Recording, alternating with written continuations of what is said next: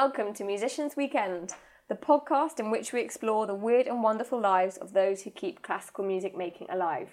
In each episode, we discuss recent classical music news and interview a different special guest. This podcast is hosted by three freelance musicians based in London.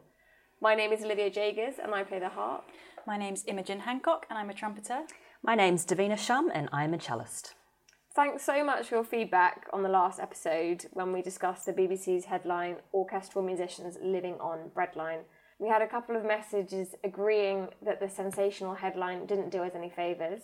One listener said they felt embarrassed that non musician acquaintances would make assumptions about their earning potential and that it further aggravates the notion that musicians don't need to be paid properly. Um, somebody also messaged to say that although we criticised the article for not quoting figures, we didn't actually say what freelancers and orchestral musicians do earn. Now, we do think that transparency in the industry is important, and while we are not prepared to tell our listeners exactly what we earn, we encourage you all to be transparent with your peers for your own instruments to make sure that fees stay up. Very well said. Moving on. Davina, what have you been up to in the last fortnight? So, one gig I wanted to talk about in particular was a quartet gig I got to play in for the opening of the new wing at the Royal Academy of Arts, which is pretty swish. Um, and it's quite special, special to be playing background music surrounded by the most incredible art. But I think I was in one of those moods where I was just irritated by everyone there, which I'm sure happens to everybody when they perform. Um, so, for example, we had one woman who came up to us after we'd finished playing a piece and she said, Thank you so much for your lovely music, but it's just such a shame that no one's listening to you. And I just kind of think, well, I actually quite like these gigs because they're quite low pressure and maybe you wouldn't really want to hear what I'm doing up close because maybe I can get away with things that I wouldn't, you know, do on stage. Um, and then they go on to assume, so are you all students? Which also further irritated me, as if they thought that this kind of work wasn't professional, um, that the next step up is playing an orchestra or maybe having a flourishing solo career, which is really not for me. Um, a man came up afterwards, and bearing in mind we're a quartet playing covers of pop songs, which is very trendy these days, um, lots of Lady Gaga on the bill, as well as Madonna. Um, he rocked up in his red trousers. It's not really necessary to say that. Um, but he bellowed, Have you got any Haydn? And then sort of snorted off into another room when we told him no. And I just thought, well, okay, well done for knowing that, but clearly we're playing pop songs, so we probably don't have any Haydn in our pads. Um, and I think the final straw was just a woman came up to us while we were playing and she shoved her phone right in our faces, one by one, and took loads of photos and videos of us as if we were a jukebox in a corner that wouldn't protest or notice and I'm trying to do my job, and then having a phone shoved in your face is not really conducive to playing very well. Um, and then while we were still playing, um, she proceeded to say, I just love this. You guys are amazing. It gives me goosebumps. Um, and it was just quite frightening. She was really intense. I wanted to say back to her that she gave me goosebumps. but, um, the wrong kind. Yeah, not, not, my, not my place to say. So I think the moral of this is that to all those people who say things like, you're doing what you love. Um, oh, it's a hobby. Uh, it must be so relaxing. I say, you know, yes, while I love playing my instrument, I love creating an atmosphere and making people happy at these events. I'm perhaps not so great at dealing with those people. Well, as a harpist, I get to do a lot of background events, and um, whilst I might not always enjoy them, mainly because I'm by myself every time, so I always have to be um, in some kind of good mood to deal with those people. I am used to all those comments, and I get the one about uh, shame no one can hear you all the mm. time. um, and yeah, it is a bit disheartening, um, but it's part of the job. It, it? it, really, yeah, I really, I mean, I'm, I, I'm so used to those comments. I cannot, I don't even know what I can say about it. Does it offend you? Um, no, because they are also paying to have music that they can speak over. Right. Yeah. I sounds awful, but I kind of know that's part of the job. They're trying to be nice and say, we really enjoyed it, we were listening. I even was if you felt yeah, yeah. like, I think they're just trying to prove that they were listening. It all depends on my mood, though. Maybe I was just hungry, I can really that. Angry. angry, and yeah, maybe on another day I would have been like a bit more sympathetic or Just so something. you know, I'm not always, I'm not always good at dealing with those people. Yeah. Just so you know, for the record. So, Imogen, what have you been up to? Well, last week I went to watch a concert at the Festival Hall by the Royal Philharmonic Orchestra, and they played a great program. They started with a really short, cool piece by Stravinsky called Scherzo alla Russe, which I didn't know at all, but it was really brilliant, very short. We, none of us really realised it had finished. Everyone was like, do we clap? Um, it, was, it was brilliant. And then it was followed by Beethoven's Fifth Piano Concerto, also known as the Emperor Concerto. And the soloist, Kirill Gerstein, um, he actually stepped in very last minute um, for someone who had been taken ill. And I just think it's always amazing how someone can step up like that and play from memory to a you know, full concert hall. It's absolutely amazing. Um, and then in the second half of the concert, they played the Firebird, again by Stravinsky, but they played the complete ballet, which is not usually the version you hear. Normally Yeah. you hear the suite. Um, and that's the one I knew. So I didn't know the full ballet and I absolutely loved it. It was brilliant. And I also this week listened to um, a few episodes of the BBC Young Musician podcast, which is hosted by Jess Gillam, And I really, really enjoyed it. They've got a handful of episodes on subjects like memorizing music, practicing, uh, performance image, and getting into music. And I just really enjoyed listening to that. So do check that out on iTunes. I have to say, I listened to the memorising episode, and Jess Gillam's tip was to colour in sections of the music. So I've done it with my music. Oh, brilliant! yeah, so I'll let I'll let you know. I think it, I think it did help. I got the highlighter out. Oh, nice. Olivia, what have you been up to? just this morning, uh, it's Monday um, afternoon now, and we released this podcast on a Wednesday. Um, I was playing today at the Chelsea Flower Show. It was a performance as part of the Spirit of Cornwall Garden, designed by Stuart Charles Towner and Bethany Williams, in collaboration with composer Leo Geyer, who is the founder of Constella Opera Ballet, which is the first company fusing opera and ballet together specifically and we were playing a piece for soprano, string trio, and harp with um, a contemporary dance that had been specifically choreographed for the space. And actually, the whole garden had been designed around one of Leo's pieces. Um, that's how they created the garden based on his piece. And um, yeah, it was just a really special place to be playing. Uh, it was really exciting because all the press were there, and it was just felt really buzzy and like a fun place to be in. Did you see Alan Titchmarsh? I saw Round It. I saw Monty Don. I know, he was hunky. Um, I have seen some really good things this fortnight. I saw Manon at the Royal Opera House uh, that has music by Massenet. I think it's probably the favourite ballet I've ever seen. And it takes music from Massenet's opera based on the same story.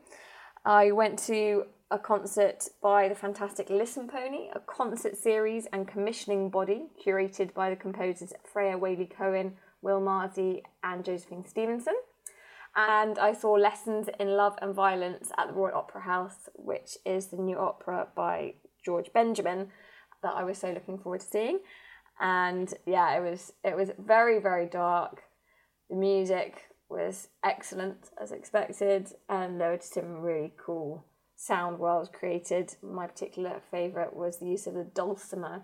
Do you know dulcimer? Yeah. Which is the It's all little mallets, right? With yeah, strings. the strung horizontally flat, um, the mallets, and uh, the combination of dulcimer and tuba at the start. it's, it's really cool. So yeah, I'd I'd really recommend. I think there's still a few days left to go and see it. And it's quite a short opera, isn't it? Uh, it's an hour and a half, no interval. It's very intense. Sure, yeah. Like the first thing I said when it finished was, "Bloody hell!" Like I, it's it, it it's full on.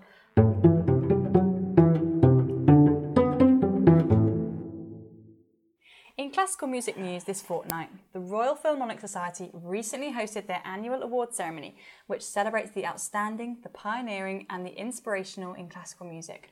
A little quote on their website says that for classical music, the RPS Awards is the Oscars, the BAFTAs, and the Grammys all rolled into one.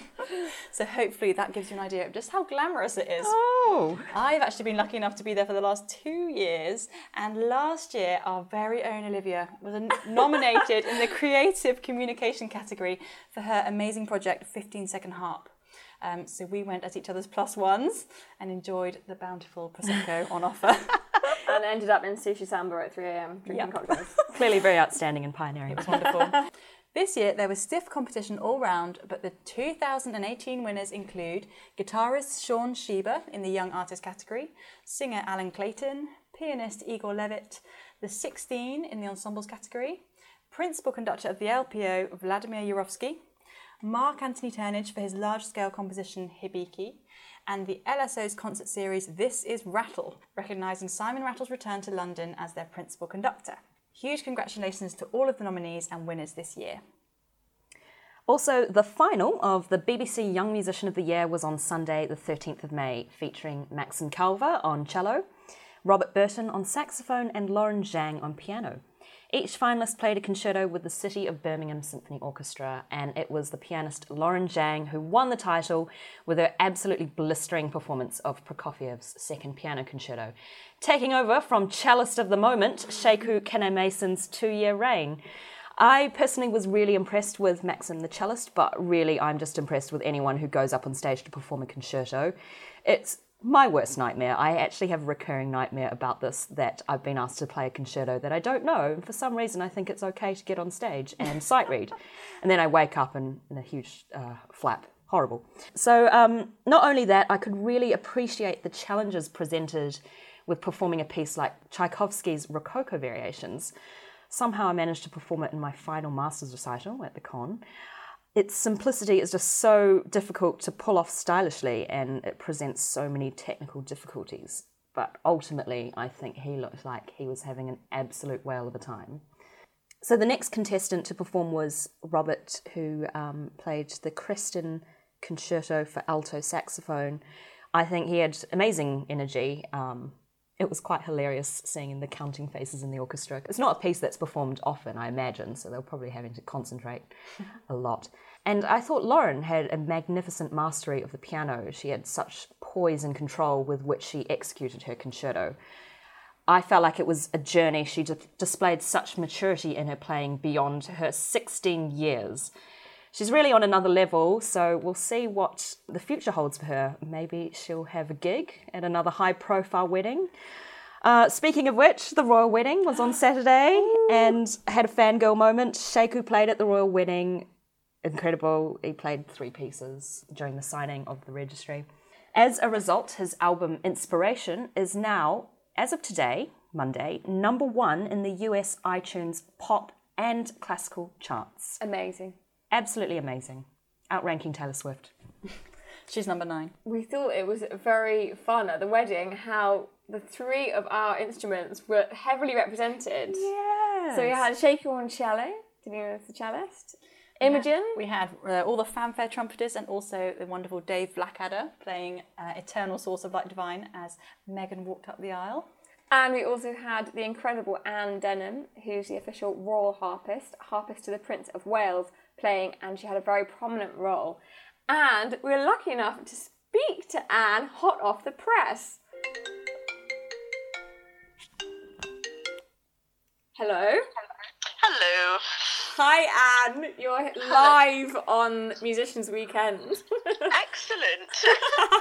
so we just wanted to ask you, what was it like playing at the royal wedding? Um, well, uh, it was an amazing experience. I uh, still can't quite believe that I got to be a part of it.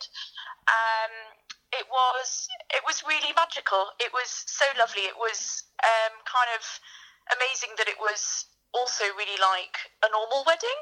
Um, it was two people who love each other getting married, uh, which was absolutely beautiful. But also, obviously, the um, the way that they decorated the church and all of the people outside. It was also obviously a really enormous event, and um, the atmosphere in Windsor, even from Thursday, was um, really something to behold. It was it was beautiful and fantastic. Yes.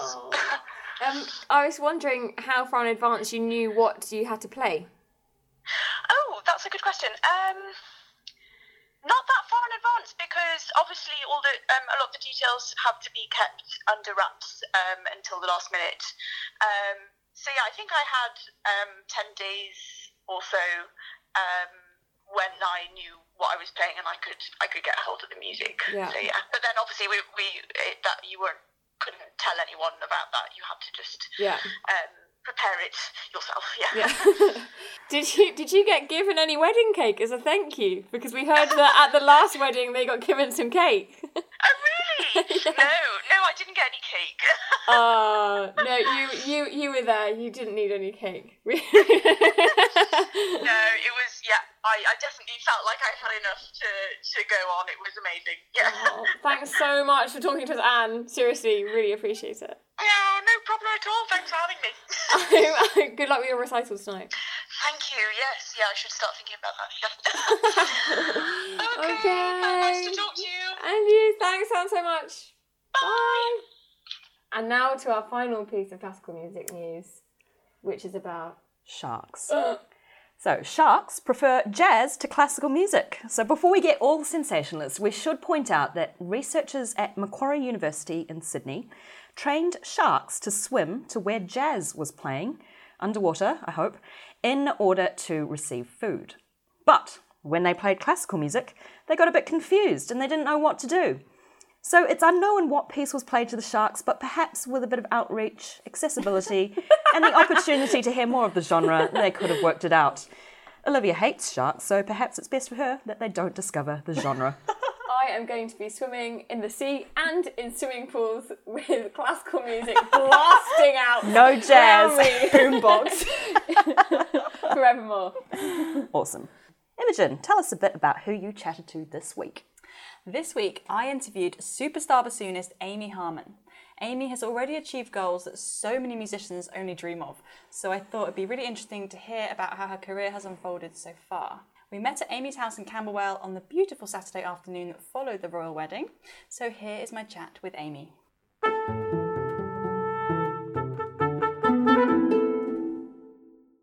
Let's begin by talking about where you are in your musical life right now. So, could you tell us about the various different strands of your career? Yes, I always really wanted to have as diverse a career as possible, which as a bassoonist isn't that obvious because people mainly think of it as solid orchestral or teaching or nothing really. But I was really inspired by other wind players like Nick Daniel or people who just do loads of different things. So at the moment, my main job is at English National Opera, where I'm principal bassoon, and I absolutely love opera, and it's a complete treat to be there. I am principal bassoon of the Aurora Orchestra, which I love very, very much indeed and keeps me on my toes. I'm a YCAT artist, um, the Young Concert Artists Trust, and they manage my solo work. And I teach at the Royal Academy. I've just started doing bits of broadcasting, which is very interesting. Yeah, I remember seeing you on Young Musician, BBC Young Musician, Yes. presenting. Yeah, my television debut. It was kind of terrifying, but really fun. It's something that I that I enjoy doing, and I really think it's important to have advocates for music, especially advocates for unusual instruments and mm. people who are visible and women who are visible. I, I just think it's an important thing to be doing, and I'm sort of very happy to champion it if people will have me. So I wonder if you could tell us a bit about your path to getting here. So why you chose the bassoon, where you studied, and kind of how you entered the profession. Yeah, so it was not my first choice, that's for sure. I started as a cellist, and I was ah. a first study cellist until I was about 17 actually. I went to the junior department of the Royal College of Music, which I cannot recommend highly enough. I just absolutely loved it. And I went to a London state school which had very little music. So this was heaven for me. And my family aren't musical at all. So I didn't have any immersion in music apart from junior college. And they encourage you to take When, up. when did you start the cello? I started when I was about five, so I'd been playing for three years or something. I mean, I was pretty terrible, but they they were really lovely and saw saw potential. Yeah. They think that if you're very young, you shouldn't just only have an experience of one instrument, which I think is completely genius. And I really hope they still do that because I always am telling my students at the academy now imagine how you would bow that imagine if you were a string player how would you bow that how would you lift the sound because it we get into really bad habits. If we're only a wind player or only a string player or only a pianist, you get stuck with the habits of your instrument. And that's really dangerous because you lose the music. You become an instrumentalist, not a musician. So I think it's really clever that junior college tried to keep us diverse even at a young age. So I went there as a cellist, and then they said pick a wind instrument, and I was allergic to anything in the treble clef. I, it's so weird. I just was. I hated anything high. I kind of still do. I just like low things. And so I decided that I wanted to play the bass clarinet because my mum had bought me a book of the instruments in the orchestra and it had a CD and I can so picture the page. And there was this tiny girl with a bass clarinet and I thought that is my career. That's what I want to do. And the CD, you know, I pressed play and heard this like amazing sound and thought that is the best. And so my mum dutifully took me to a instrument rental shop in London and I was about, you know, four foot two and said, I would like a bass clarinet, please. And they, you know, it must have been very hard for them not to wet themselves laughing at me. And they said, Do you play any of the other clarinets? And I said, No. And they went, Well, you have to go through them first. And of course, was not interested because they were in treble clef and high and I didn't want to do it. So they said, Do you want to play the bassoon? Because we have a plastic bassoon that you could mm, hire. Plastic. I know it was glorious, and I was definitely not going home empty-handed. So I reluctantly took this bassoon home, and I loved it more and more as I got older. In the end, it became my main thing. I wasn't going to be a musician. I I hadn't even applied to music college, and then a few of my friends from junior college had applied to the Royal College of Music, and they had this brochure that had an opera singer in the opera theatre on the front. And I thought, oh my God, that's so cool. I want to do that. I want to be on stage. So I just applied the day before the deadline and ended up going there. And I was there for four years and I did a year in Prague as an Erasmus. Which was amazing, and I think everyone, if they can, should get out of the UK. So that was during your four years undergrad. Yes, that was my third year. Most of my third year, I was I was in Prague with a terrifying teacher, absolutely terrifying, really incredibly old school, and he would so be sacked from the academy or college or anything. You know, he basically broke people down to be able to then mold them. And so you really had to let go of all your habits that you'd brought with you when you came to study with him. I remember the other students told me stories of, you know, some students would vomit into the bin outside his room because they were so nervous. And people would just cry their eyes out in the lesson. And I remember one of the other girls studying there said to me, I cried so much today. And he looked at me and laughed and said, I don't know why you're crying when all I'm telling you is what everyone's thinking when they hear you play. it's just so awful. Oh my god. So awful. But for me, it was exactly what I needed. And so he had me playing long notes for about six months and would kind of torment me. I remember once he came in to my lesson and I was warming up and he took his hat off and put it on the hat stand and he was midway through taking his coat off and he just put the coat back on and put his hat back on and left. And I thought, what is he doing? And then I got a text message about two minutes later saying, come back when you've actually bothered to try and do something about how bad your playing is. no way. I know, but it was great. I loved it actually because I wanted to prove him wrong. I wanted to get his approval. He would always just say, no, please, no, please, no, please, everything I played. And then once he said, more better. and I thought, yes, I've made it. I've proved him wrong. But what he taught me was discipline. I barely did any cohesive practice before I went there. And the students there practiced really six hours a day, every day, even wind players, which I didn't think was possible. And I remember saying to them, Why do you practice so much? I genuinely was baffled as to why they were practicing so much. And one of the other bassoonists said to me, Until I get a job, this is my job practicing is my job. And I thought, wow, that is true. Until it's paying you, which is what you want, you have to do it as if you were going to work every day. You can't just take a day off because you feel a bit ropey or you're a bit tired. And so it, it taught me a total regime, which I kept, I really kept and really got a lot out of once I came back. So when you did come back to London and you finished your fourth year at the college, then what happened after that? So I finished my fourth year and I was thinking about doing a master's, but I wasn't quite convinced about where I wanted to go or who I wanted to study with. So I decided to do a year where I would go and play for lots of professors in Germany and lots of people in the UK just to work out who I wanted to learn with. But in the meantime, in this year, I got a week of work with the BBC National Orchestra of Wales, and their principal bassoonist was about to have a year long sabbatical. And their principal conductor had asked that they have one young person cover the year.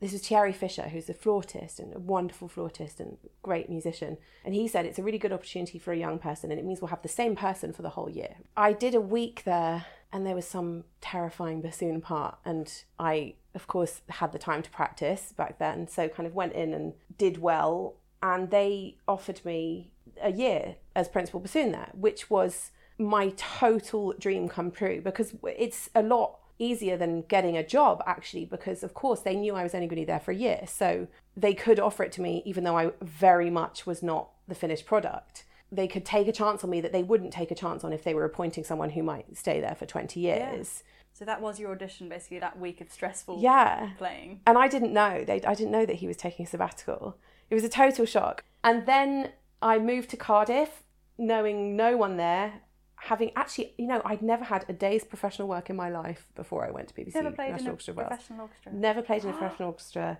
Had literally zero experience apart from the student orchestras that I'd been doing, and had the nicest section in the world, who were also total pros at their job. Dave Buckland and Martin Bowen, second bassoon and contra, and BBC Welsh, and Shout they'd out to them. Shout guys. out. I love them. They're so great. and they'd been there for like 35 years. But they were just fantastic and inspiring people. And they told me what I was doing wrong in the nicest possible way so that I never felt undermined. I always felt really supported by them and that they loved my playing and that it was okay that I was playing everything in the wrong clef or twice the speed or, you know, they were just so nice. And then halfway through that year, the Philharmonia principal bassoon job came up and I applied and I did an audition when I had gastroenteritis, interestingly oh, enough. So I said, I was staying at, in, I came back to London, I stayed with my parents and I said to my mum, I really, I have a fever and I've just been sick. And mum was like, you're just nervous. Get in the car. and I was really genuinely ill. I had to take 10 days off work after that. So I auditioned for the Philharmonia and got a trial and thought that really it was all my life's dreams come true that I got a trial because they were the orchestra that I'd been really obsessed with as a student. So that was it. I would have been happy just with the trial. I really didn't expect anything to come of it. And then I got a call on my 23rd birthday or something Amazing. and the bassoonist, the principal bassoonist, Robin, who was the other half of my job when I was there, was ill and they had a Rite of Spring tour starting the day after for a week. And I think I was 97th on the list of people they tried. Or, you know, really, why would you give that to a 23 year old who has no experience? So I was free and I could do it. And I said, When's the rehearsal? And they said, It's already started. And I was in Cardiff in my pajamas with a Domino's pizza because it was my birthday. And I got in the shower, got my passport, got my bassoon, and then got in the car and I drove down the M4 at probably a very high speed. got to the Queen Elizabeth Hall where they were rehearsing and walked on stage. I'll never forget it. Esa-Pekka Salonen was conducting, their principal conductor. He stopped everyone playing because I had to climb over the whole frigging orchestra, which is the worst thing about where bassoonists sit. And then I sat down and he gave me like a salute. I just thought, what is happening? And Happy then, birthday. yeah, exactly. I, I didn't tell anyone it was my birthday. It was like the most tragic birthday ever. And then we did Rite of Spring, Miraculous Mandarin, and Bolero. It's kind of bassoon. For anyone who doesn't know, The Rite of Spring by Stravinsky begins with the most amazing bassoon solo. very high, very very high bassoon solo. For me, who hates treble clef, you know that it's- Getting too close for exactly.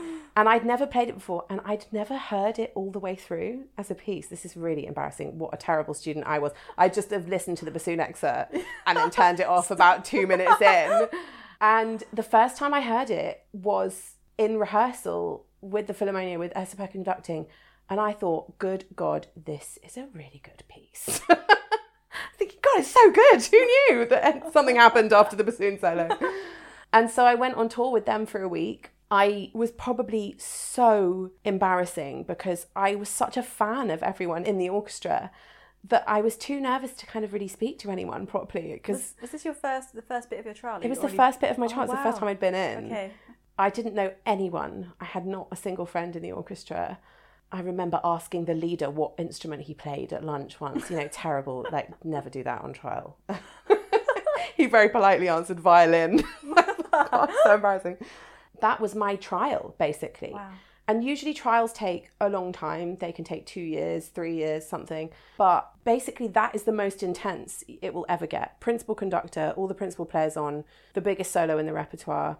That is, And you were on tour. and we were on tour. Yeah, that's because that's a real, that's quite a good indicator of whether you can really fit in, isn't it? I was terrified. I was more terrified, I think, of the professional atmosphere of it. The fact that no one was my age and that I didn't know anyone more than the playing. The playing, I kind of thought, right, I've just got to do this.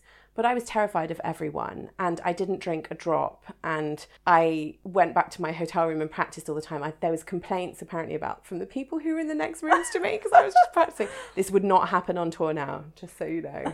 I'm a bit more chilled out than I was back then. But that was all they needed to hear, they decided. So they pretty much offered me the job at the end of that week. Have they heard any other trialists? I think they were about halfway through. Ah. and at this stage I'd there was quite a few bassoon jobs up. There was the Royal Philharmonic principal job. So they offered me the job really fast and I'll never forget it. It was an amazing start and Yeah. it was wonderful. Having a job like that straight out of college must be the dream for so many students. But can you tell us about the reality of having a principal job at such a young age, having a position of responsibility or authority over these people who are older than you? Yeah. I thought I would be fine personality wise because I'm confident and I'm a strong person and I'm not afraid of people easily. But it's actually still really not easy. As a young person, and especially as a young woman in a predominantly male section, you are aware that it's just harder to get your voice heard, actually and you don't automatically command the respect that other people might, which was difficult for me to accept and difficult to deal with.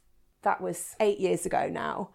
And I think of all the things I, I would have done differently and how I would have behaved differently. And I think I'd have trusted my instincts more and not felt so panicked that people weren't listening to me and that I wasn't respected. I'd have respected myself enough that I didn't need to worry about that. When I see very young people get principal jobs now, I'm delighted for them, but also my heart goes out to them a bit because you're so young. I really was very young, and there's younger people than me now getting principal jobs. And I think really I could have done with a good few years of just having a laugh and getting drunk with my friends and not having to go and play incredibly difficult music live on the radio with very little rehearsal every week, which was what the reality of the job was. When I tell people that I work with abroad, and when I work in orchestras in Germany or something, I can't believe it. You know, we have six days rehearsal on one Beethoven symphony. I'm like, come on, we'd have done five Beethoven cycles by now if this was Philharmonia. So it is really scary. I had to learn the repertoire like I was going to conduct it. I had to come in knowing it backwards. I still have all my parts that I annotated before the rehearsals with, and then the flute comes in, and then you come in, and then this happens, and then just so I wasn't lost and in the wrong place the whole time. I remember everyone saying in the wind section, "Don't worry, it will start coming around again soon. You know, you'll start recognizing pieces." I bloody didn't. There was there was nothing. We would just change the repertoire so much. And actually, when I got the job and when I finished my year of BBC Welsh and then started the Philharmonia the day after, terrible decision. Why did I do that? I know I should have just taken a holiday, calmed down a bit, but I started the day after.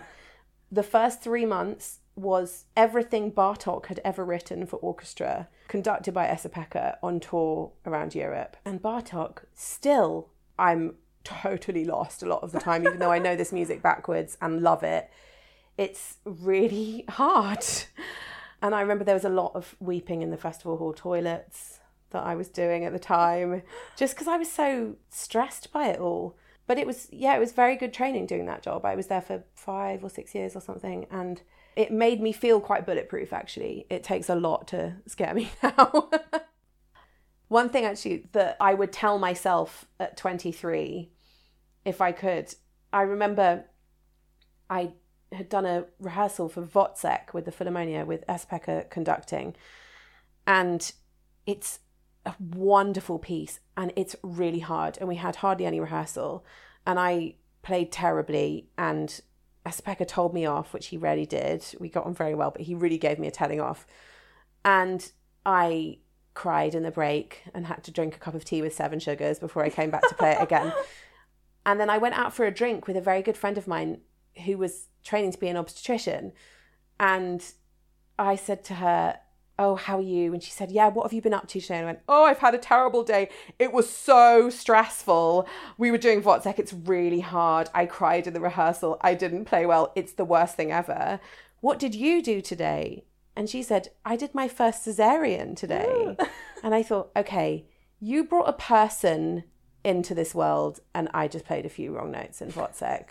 I know what is more important. And that is really good, a really good lesson because it's not life or death and the world will keep on turning. And if you feel like you've humiliated yourself, it's okay. Everyone does it. It's not possible to be perfect all the time. And give yourself a bit of a break, actually. So you mentioned earlier that you were invited to become a professor at the Royal Academy of Music a few years ago. Is it something you enjoy doing? What's it like teaching people who are not too dissimilar of age from you? I really love it. I find it the most tiring thing that I do, actually. I get more exhausted from two hours teaching than I do from playing a Wagner opera or something. It's a huge responsibility. When I think back to how much I hung on every word that my teachers said, I know that everything I say to them, they will take in, and it's a big responsibility. I'm relatively new to it, only having done it for sort of four years. So I'm definitely still learning, but I adore my students. And How many do you have? At the moment, I have three. I try to keep my numbers quite low because So I have a lot. Well, less that, more that I just don't have that much time, and it's difficult. When I first started out, I had a lot of students, and I didn't have enough time, and it was really tricky. It was funny when I started because I was about twenty five, and I had a postgrad student who was older than me, and they very much seemed like my age, and that is quite difficult because sometimes when I was talking to them, I could tell that they just sort of thought I was their friend. And that very much wasn't the relationship that I had with my teachers. I had a separation with my teachers and a real respect for them. And I wanted that for my students because I thought they could learn better from me if we had that separation. So that was quite difficult to get when you're that age. Without offending someone and saying, Exactly. I am not your friend. I am your senior. I am not your friend. But that is what's best for them. So it was quite tricky. And also, I never wanted to break them down in the way that I'd been broken down when I was studying. So I tried to be nice, but then trying to be nice but not their friend. It's it's a hard balance to strike. So, from teachers that you've had in the past, I mean, what's the best advice you think you've been given, and do you pass it on to your own students? I've been lucky to have some wonderful teachers and some really good advice from them. Something that always sticks with me is Julie Price, who was one of my teachers, who's in the BBC Symphony Orchestra, who is the most wonderful musician and bassoonist, said to me once, When you're playing that, why is that bit louder? And why is that bit out of tune? And why is this? And I said, Oh, because on my bassoon, that note's not very good. And on my bassoon, that note's a bit flat. And she went, do you think anyone cares about your instrument and you? And I thought, "Mm, actually, no, they really don't. No one cares. You have to not compromise and not make excuses for yourself. Not making excuses is something I always try and say to my students. If they're doing disclaimers at the beginning of the lesson of why something's going to sound rubbish before they've even played it, I think no one's going to care. Are you going to go live on the radio and say that before you play? You're not. You have to just present your best product at all times. The best advice I could give would be to go and watch every orchestra that is local to you, wherever you're studying. Watch the wind section like a hawk if you're a wind player, if you're a string player. You know, watch how the leader sits, how the leader plays, how they look at the conductor. Just obsess about it. And also, then watch everything else that isn't what you want to do. So if you want to be an orchestral musician, go and watch all the chamber music that you can, go and listen to all the singers that you can, immerse yourself in other things because if you get tunnel vision and if you obsess over one world of music, you're really missing the point. There's so much to be learned from other disciplines, I think. You're so in demand as a performer. Obviously, you've mentioned your positions at English National Opera and the Aurora Orchestra. You're a member of Ensemble 360, and you're a YCAT artist, so doing loads of solo recitals, other chamber music. I mean, how do you balance all of those things? do you mm. still have time to practice?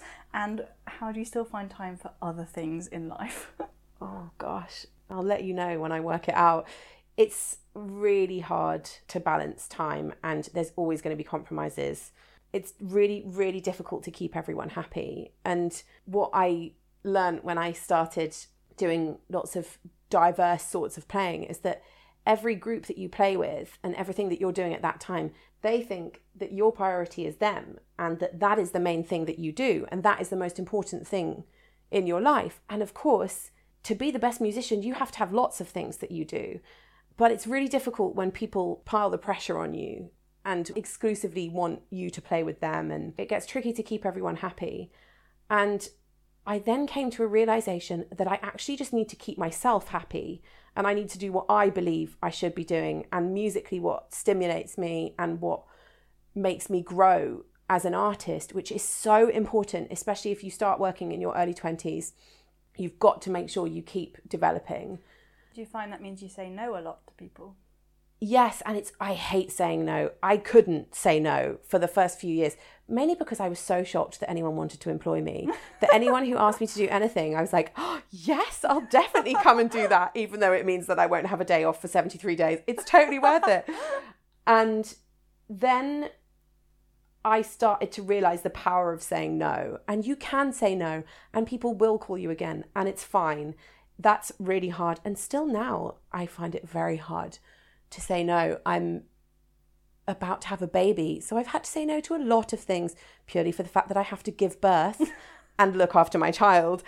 And I've found it really hard. And I kept pushing the date of my maternity leave further and further towards my due date, thinking, oh, but I'd just love to do that last concert. But then my boyfriend just said, no, just put a date in, and that is the date, and that is when you're going to stop. And it's very hard to say no, it's very hard to balance, but look after yourself because no one else will, unfortunately. It's your responsibility to make sure that you're okay and that you're giving enough time to what you want to.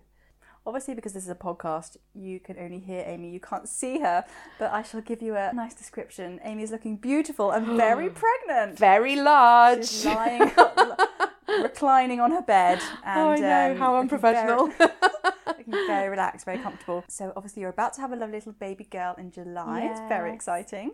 Um, so, I was wondering, what's it been like working as a musician and being pregnant? it's been harder than I thought it would be, mainly because I'm a wind player and I didn't realize a lot of things about pregnancy before I got pregnant. I just thought you got sick and you got large and then you gave birth and that was it. But what I didn't realize is that your volume of blood changes and your blood pressure changes and the size of your lungs change and all these things that are kind of crucial to wind playing. And also, of course, your diaphragm is in a totally different place because you have a person the size of a pumpkin or whatever that is there now. So you can't breathe in the same way. So I found that very difficult to adjust to. And also, my unborn baby has made it known that she is not a fan of the bassoon. she sticks a foot in my ribs on one side every time I play too much. It's hard work, but I was very much determined to keep going. I really don't want to in any way give up my career at all. So I was determined to do it and I'm nearly there. So, in terms of after the baby's born, what's your plan then? So I decided that I wanted six months off, which to me at the time seemed like a ludicrously long amount of time to not work for. But it's people take longer, people take shorter. You know, it's completely up to you. It's very hard to predict because you have no idea how you're going to feel once you've had a baby and whether you're going to want to be at home all the time or whether you're going to want to actually get a bit of space. I just have no idea. So I'm taking six months with one very cheeky Wigmore Hall concert in the middle of it. Just slotted in there. Just slotted in just because I absolutely was not going to say no to that. So I'm going to do that and then I'm going to go back into retirement for another 6 weeks and then and then start playing again. One question we've been asking all of our interviewees is if you weren't a musician, what would you like to be instead? Oh my gosh. I would probably be an interior designer who would renovate old properties. I love old buildings and I love interiors and I'm obsessed with Pinterest and magazines and things. I just love making something sparkly out of something that looks terrible. I'm not very good at being hands on. I've tried a lot. I would probably have to just direct people or else Much better at that. yeah, things would fall apart. Each episode on Musicians Weekend, we read out stories of our listeners' weirdest ever gigs. So, naturally, I was wondering what's been your weirdest ever gig? this is almost too easy to answer, and I don't think there will be another gig as weird as this. In 2012, I played in the premiere of Stockhausen's Mittwoch aus Licht, which was an opera that had never been staged before because it was ludicrously expensive. There was four helicopters in it with a string quartet with a different member in each helicopter. It was bonkers but absolutely amazing. And I was in act 2 of it where I was a flying soloist. So I played from a trapeze about sort of 80 100 foot up in the air. And when they asked me to do it, I got a call saying, Are you free in August? And are you afraid of heights? And I thought, What the hell is this about? And I had to memorize 45 minutes of Stockhausen, incredibly difficult music. And I had to do it whilst dressed basically as a disco ball, suspended from a trapeze from the roof of a factory, of a disused factory. So this? In London. it was in Birmingham and it was Birmingham Opera Company. It was an incredible experience. I mean, when else are you going to do that? And the audience were lying on mattresses on the floor of this factory and we were in trapezes and they lowered us up and down. We kind of looked like we were floating, basically. He wanted us to look like we were flying. And I had a guy winching me up and down um, with trusted him. actually there was one day where I felt suddenly my trapeze go a little bit off balance and I thought that's weird because usually it was just totally standard and I looked down and the cage had fallen off one of the counterweights and the guy who was winching me up and down was hanging off it with his arms his whole body weight and shouting into his headpiece so basically if he'd have let go I would have come crashing down and that Oh would have been goodness. the last day's work and probably the last day on earth that I would have had. So thankfully he was amazing. And then what was funny is that the, this was in a show and the audience couldn't see this because the guys who were winching us up and down were behind a, a false wall. So we could see them from the ceiling, but no one in the audience could see them. And so I had to just sort of sit there watching this all unfold, watching guys running towards him with power drills trying to drill it back together so it didn't break. It was yeah, a little bit stressful. That is amazing. I think you might be winning on weirdest, weirdest gig ever.